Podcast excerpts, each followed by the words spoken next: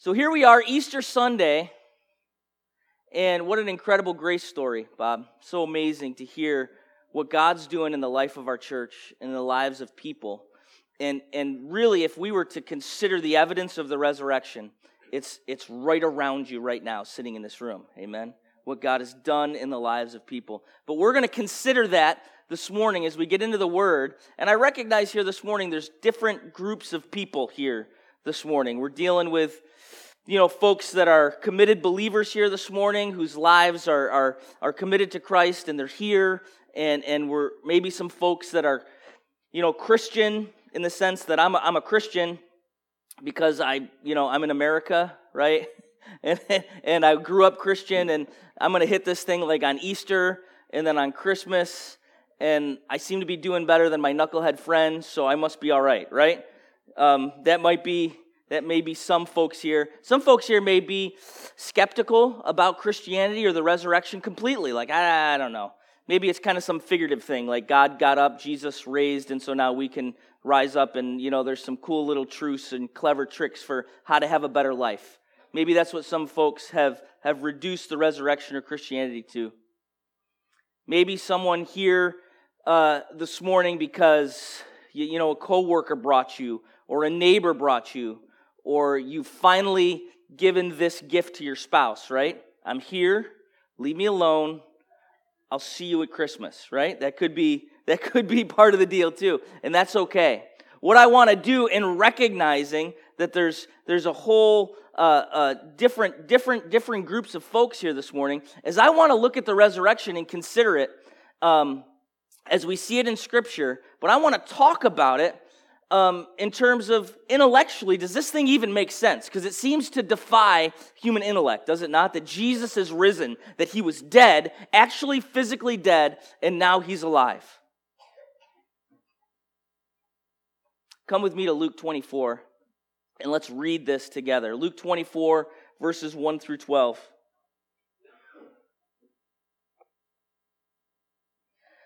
But on the first day of the week, at early dawn, they went to the tomb taking the spices they had prepared, and they found the stone rolled away from the tomb. But when they went in, they did not find the body of the Lord Jesus. While they were perplexed about this, behold, two men stood by them in dazzling apparel.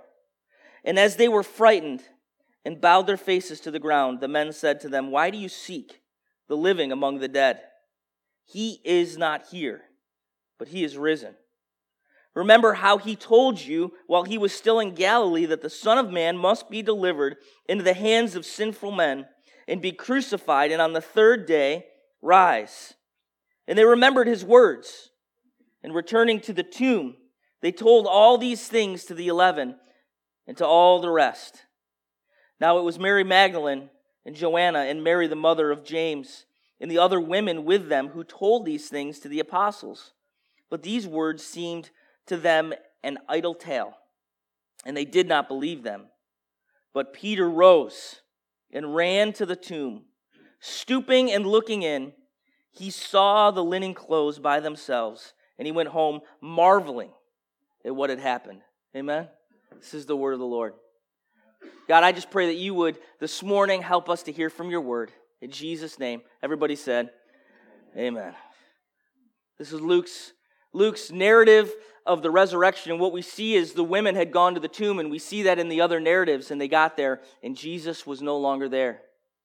And the angels stood before them and said, Why are you searching for the living among the dead? He did exactly what he said he was going to do as he taught you on his way to the cross. And they ran back they told the other 11, and the other 11 were like, ah, it's kind of like idle chatter. I don't know if we believe this. And then Peter got up and he ran to the tomb to see it for himself. You know, when I consider the resurrection, I kind of think like a prosecutor. Vocationally, um, I'm a prosecutor at the DA's office, and I've been prosecuting child abuse cases for the last 10 years.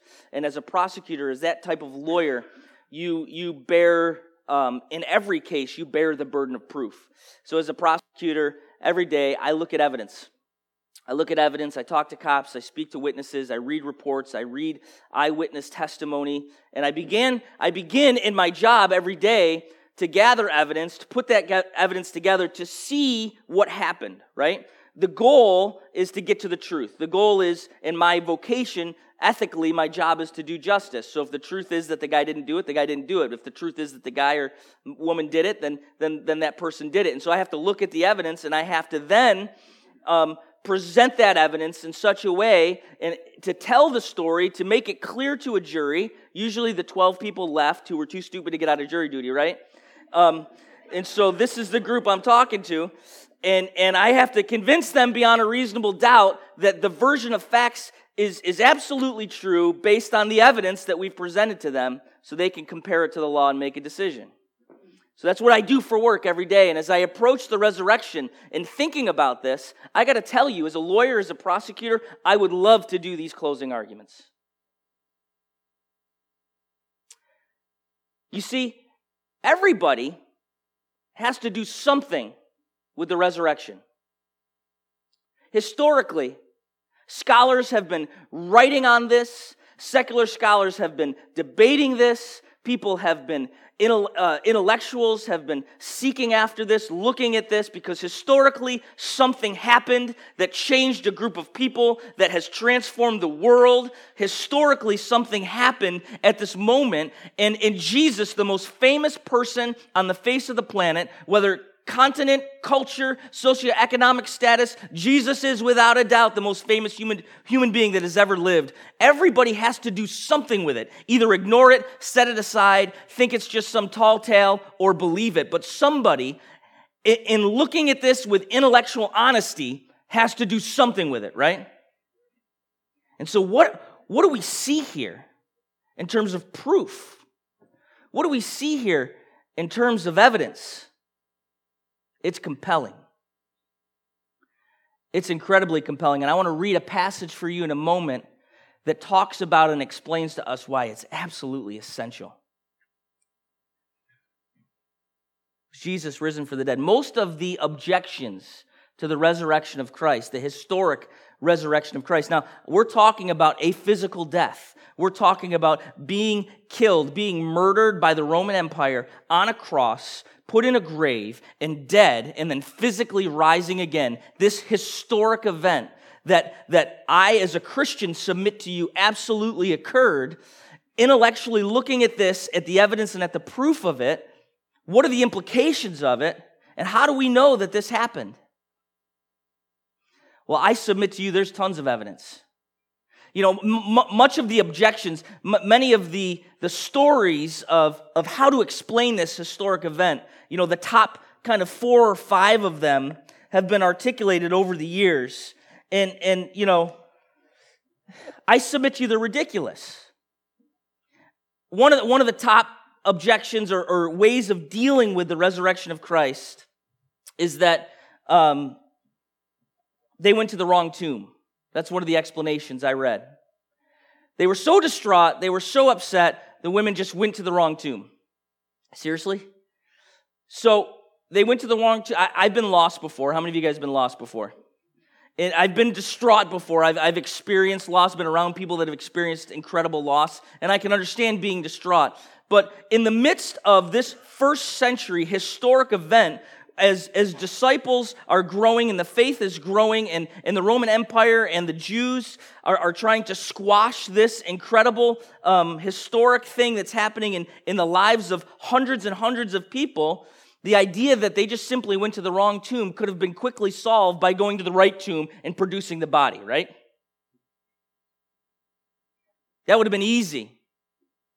But they couldn't do that because his body wasn't there. One of the second objections that I heard about was that uh, the swoon theories. Anybody ever heard of this?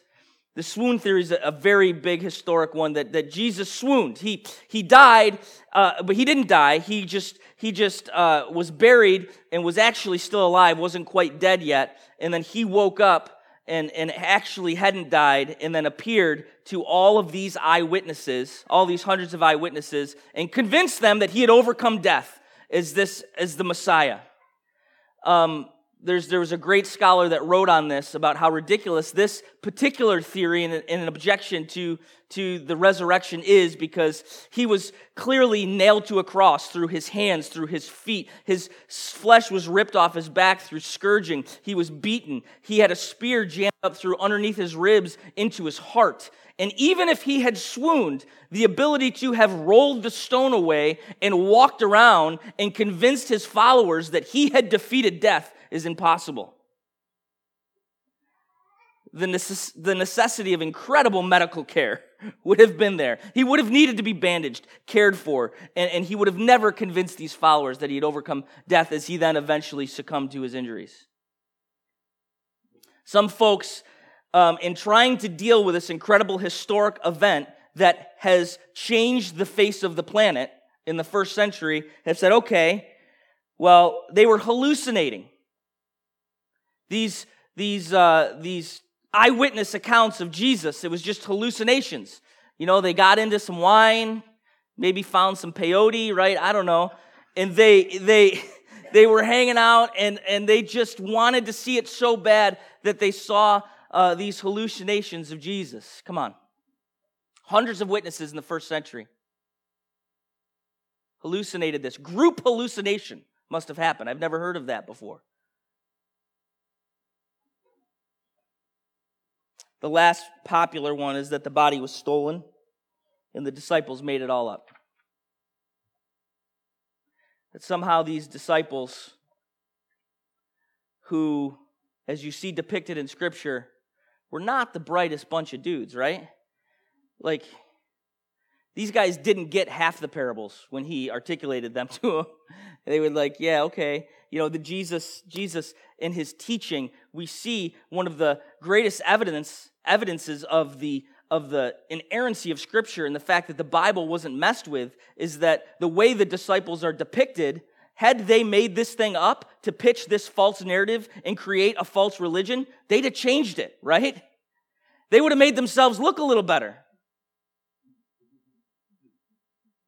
All of a sudden, these guys are SEAL Team Six, and they they overcome the they overcome the guards, roll the stone away, steal the body, hide the body, and then spend the rest of their days, the next 30 years, preaching about the resurrection of Christ to start a false religion to get what? Wealth? To get famous? No. To get martyred, fed to lions, boiled in oil, hung upside down on a cross, and, and martyred hundreds of them throughout the next 30 years. How many of you guys think that was their plan?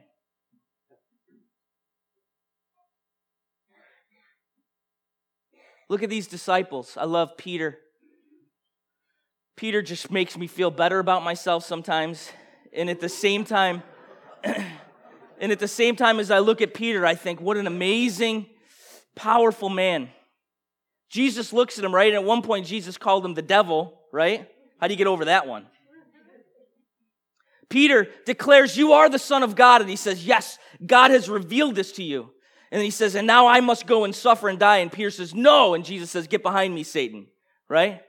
He, he looks at Peter and he says, You're going to deny me three times. By the time the cock crows, by the time the alarm clock goes off, you will have denied me three times. And after the crucifixion, Jesus is so scared. He's so afraid for his life that they are going to do the same thing to him that they just did to his Savior and his Lord. As he walks through the crowd, someone comes up to him and says, Hey, don't you know that Jesus guy? I don't know him. I don't know what you're talking about. Hey, don't you know that Jesus guy? A second person. I don't know him. I don't know who you're talking about. Third person. Don't you know this Jesus? Weren't you one of his disciples? Beep, beep, blank, blank. I mean, he loses it and starts screaming at him. I don't know him. 60 days later, he stands up at Pentecost and preaches about the crucified Christ who is risen from the dead.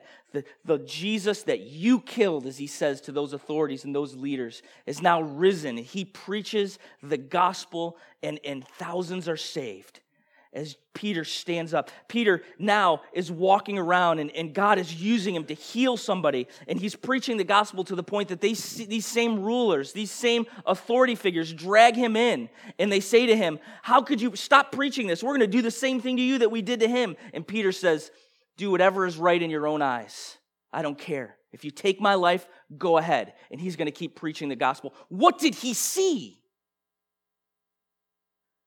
How did he get so tough? How did all of a sudden he get so bold? What happened in his life that now he stands up in the face of certain death and continues to preach the gospel? Jesus, that's who he saw. He saw his Lord that was killed, that was crucified, that was buried. He saw him risen. He ate with him. He spoke with him. He wasn't floating around like a ghost. He saw the physical Jesus risen from the dead, and it transformed his life to the point that he preached the gospel the rest of his days until he was crucified and hung upside down on a cross because he wouldn't be killed like his Lord. He said, Put me upside down. And they killed him, and he did not recant because it happened. Jesus' family believed he was the Messiah. Pull that one off. Anybody got brothers, sisters? His half brother James lived for him, loved him, and died for him preaching the gospel. He was thrown off the Temple Mount to the point that he fell down and shattered his legs. Someone came up to him and smashed him with a stone and killed him because of his proclamation. His brother was the Messiah. They weren't preaching, they weren't offended at their preaching that Jesus has died. They were offended at the preaching of the disciples that he has risen from the dead and he was alive. They lost their lives. These disciples scattered around the world Mark went to North Africa. They preached the gospel of Jesus Christ, and the entire face of the planet has been transformed. Not because his body was stolen, not because he swooned, not because he's just some historic dude that was kind of nice and that everybody really liked, and then his disciples, you know, changed the planet because he really was dead, but he wasn't. no. They changed the face of the planet because Jesus is alive because he had died and he rose from the dead. It historically happened. Amen?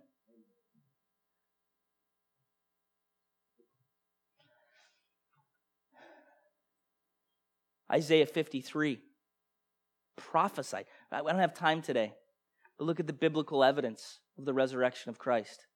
Isaiah 53, throughout the Psalms, Zechariah, Job prophesy of the resurrection of the risen Christ. And Jesus did it just how they said thousands of years before. Amen? Jesus taught on this. Look at Mark chapter 8, Mark chapter 9, Mark chapter 10. He told them, I'm going to suffer, I'm going to die, and I'm going to raise again on the third day. I will be raised again on the third day. And his disciples, they didn't want to hear about it. As he was teaching on this on his way to the cross, the disciples, they didn't want to talk about this because it wasn't their version of God. It wasn't their version of who they wanted him to be. They were anticipating this overflow of overthrow of the Roman government. They were anticipating him sitting on an earthly throne and just defeating their oppressors. They were anticipating themselves in power, sitting at his right hand, even as he taught that greatness is in servanthood and greatness is in, in, in lowliness and in serving. They were still arguing and debating about who was going to be the greatest, who was going to sit at his right hand. And Jesus kept telling them, I'm going to suffer and I'm going to die and then I'm going to raise again on the third day. Jesus described exactly what he was going to do before he did it. And he doesn't sit on an earthly throne that would just save the Jewish people of that day from Rome. But today he sits at the right hand of the Father, according to Hebrews, because he, in his resurrection, in his death, and in his resurrection, has saved all of us who are in him. So much bigger than they had ever imagined so much more amazing is this resurrection than they could have anticipated or understood. And they get it, and you see it in Acts as they preach the resurrection over and over and over again. In Acts 3, they talk about God defeating death for us. In Acts 10, you see the disciples preaching that God has purchased all the promises that they knew about through the Old Testament as they looked at Moses and the law and Abraham. Jesus, in his resurrection, has secured for us all of those promises. In Acts 17, they, they, they preach about God judging sin in Christ on our behalf as our substitute. Acts 4, the resurrection. Because of the resurrection, God can set you free. Acts 3, because of the resurrection, God will restore everything.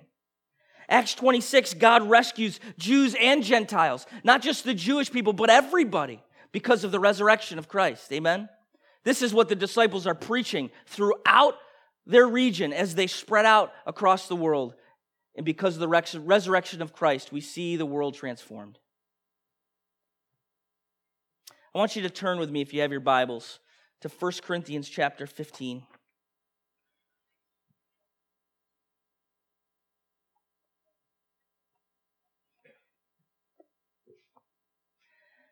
Let me approach this in two different ways.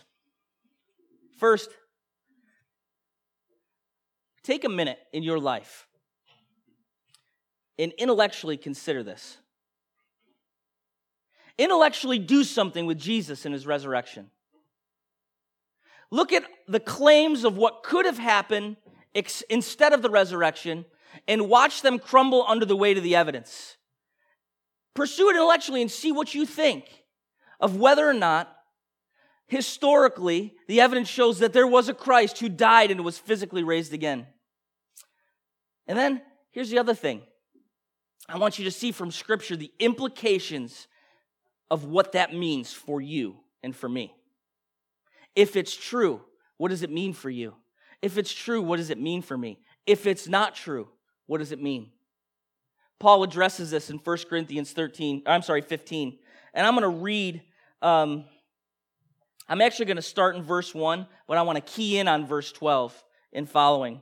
Now I would remind you, brothers, of the gospel I preached to you, which you received, in which you stand, and by which you are being saved. If you hold fast to the word I preached to you, unless you believed in vain.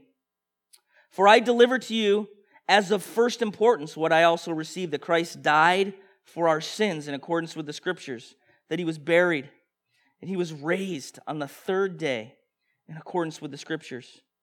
That he appeared to Cephas, which is Peter, then to the twelve. Then he appeared to more than 500 brothers at one time, most of whom are still alive, though some had fallen asleep. When Paul wrote this letter that went to the Corinthians, the eyewitnesses of the resurrection were still alive. I got to tell you, as a prosecutor, if I got one good eyewitness, I'm happy. If I got 500, you're going to prison.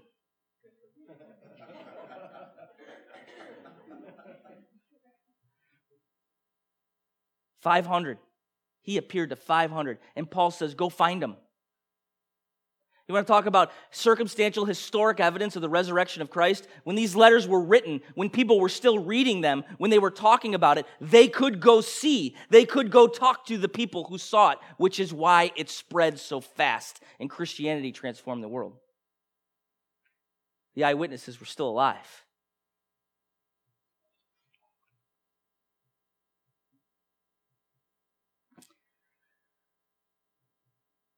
I want you to think about this for a moment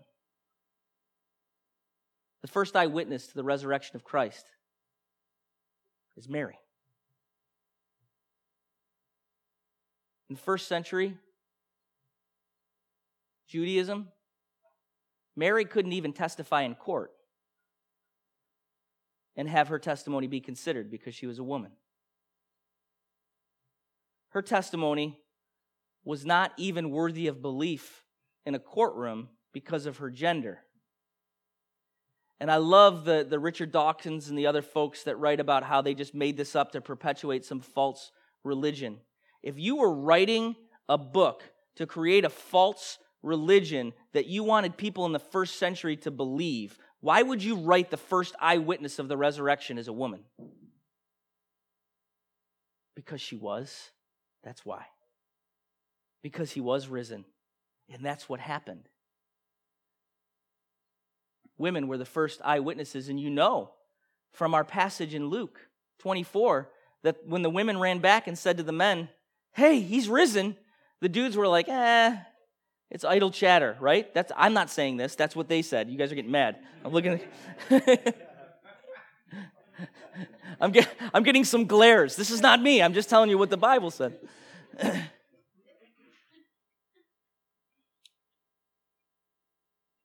For I delivered to you what is of first importance.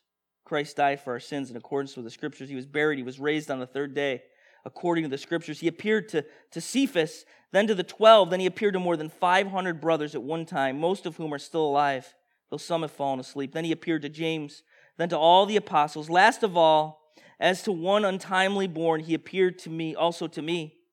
For I'm the least of the apostles unworthy to be called an apostle because I persecuted the church of God. But by the grace of God, I am what I am, and his grace toward me was not in vain. On the contrary, I worked harder than any of them, though it was not I, but the grace of God that is within me, that is with me. Whether then it was I or they, so we preached, so you believed. Look at the evidence of Paul. If you were creating a false religion about a false resurrection, how would you get on board the persecutor of Christians who killed and stoned them for, for, for his faith? He was a Pharisee of Pharisees. He was there at the stoning of Stephen. When they were stoning Stephen as he preached the gospel, they couldn't throw the rocks hard enough, so they took their coats off and threw them at the feet of who? Saul as he stood and watched and supervised the killing of Stephen. All of a sudden, Paul, his life, he, Saul turns into Paul. His life is transformed. He's a witness to the Christ who's risen to the point that he spends the rest of his life being thrown in jail, beaten, shipwrecked, and, and, and almost tortured and thrown in prison and killed multiple times. Almost killed multiple times. Why? What did Paul see? What changed Paul's life? What transformed him? For him to say, I, the, the, guy who wrote 70% of the New Testament, I am the chief of all sinners. Jesus saved me so that all of you could look at me and say, God can save anyone.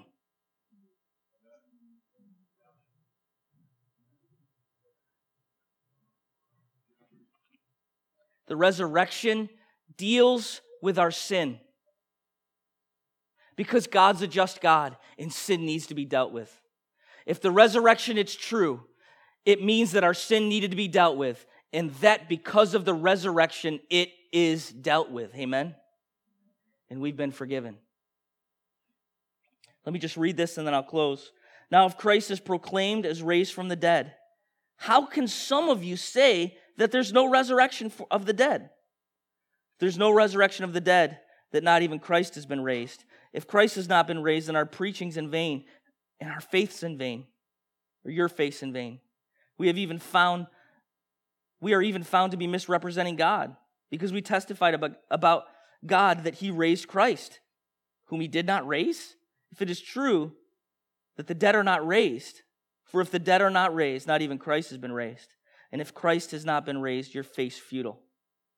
And if you are still in your and you are still in your sins, dead in your sins, eat, drink, be merry, because we're all going to die if Christ is not raised from the dead. We are meaninglessly flying around on a piece of dirt in space, and it doesn't matter what you or I do if Christ did not raise from the dead. Then those also have fallen asleep in Christ have perished. If in Christ we have hope in this life only, we of all people most to be pitied. If Christ hasn't risen, we should be pitied. Love this verse.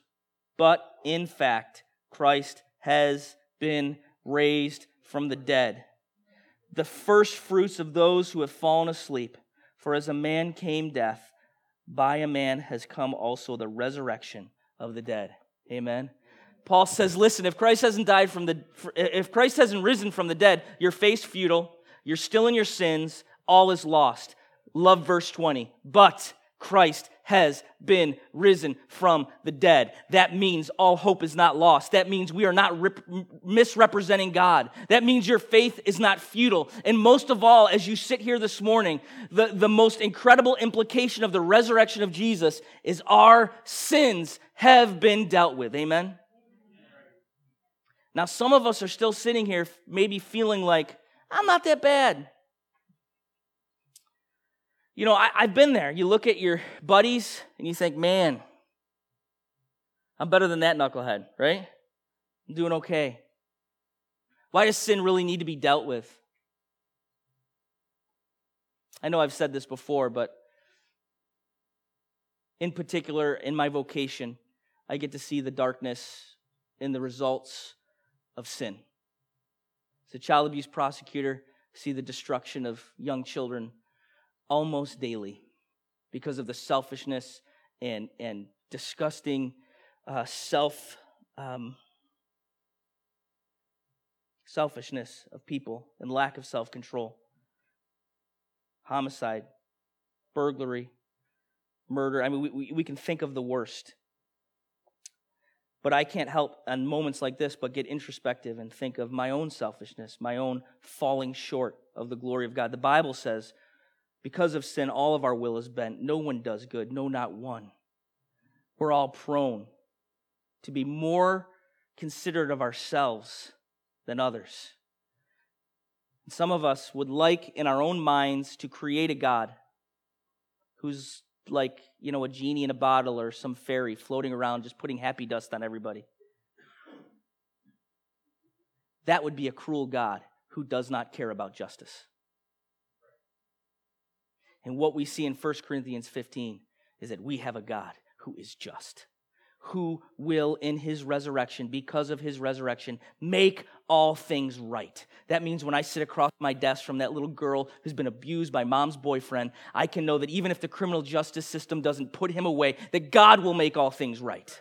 That means that when we hurt somebody and our own selfishness betrays our most loved ones to the point that we hurt them and we grieve over that, as Peter wept after denying Christ, we can know that Jesus, in his resurrection, will make all things right because he's just. And here's the good news, folks the just wrath of God for all of sin, saved up from Adam to the end of the world because he is just and because he loves us, was pinpoint directed at Jesus Christ on that cross in his death. And he defeated it and rose again so we don't have to. Amen? That is the good news of the resurrection. You can't earn it. You can't be good enough. There's nothing you bring to the table to do it for yourself. The beauty of the resurrection in Christianity that is different from everything else on the face of the planet is that you don't do anything to get it other than rely on Him because He did it for you. You just have to live a life of worship that's grateful for what He's done. And I want to tell you, when you come face to face with a God who loves you that much, there's nothing you can do other than respond with your life and begin to change. And you realize this that life's not about you, it's about Him and His glory. Amen? This is the biggest lie we're telling to our kids that all of human life is about them. It is the Disney Channel catechism. Life is about you. Life is about how you feel. Life is about what you want. And we are raising a bunch of miserable, dissatisfied, upset kids because the reality is life is about Him. We go into our marriages with, honey, life's about me. You show up to work, everybody better get with the program. Life's about me. When your kids want to play with you and you get home from work and you're tired, you know what? Life's about me. Want to talk about a, a miserable way to live. But the resurrection shows us that life's about Him and His glory. And the gifts that He give you are for His glory. Your work is for His glory. Your marriage and your kids and your family are for His glory. And when you live to serve Him, in a response of worship because of what he's done in the resurrection, your life will change. Amen.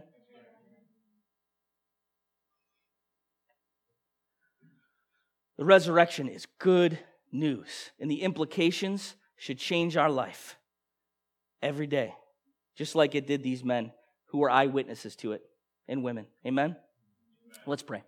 Jesus, we just thank you for the good news that you are alive and that changes everything. Because you live, everything is changed. Our sin is dealt with, our futures are secure.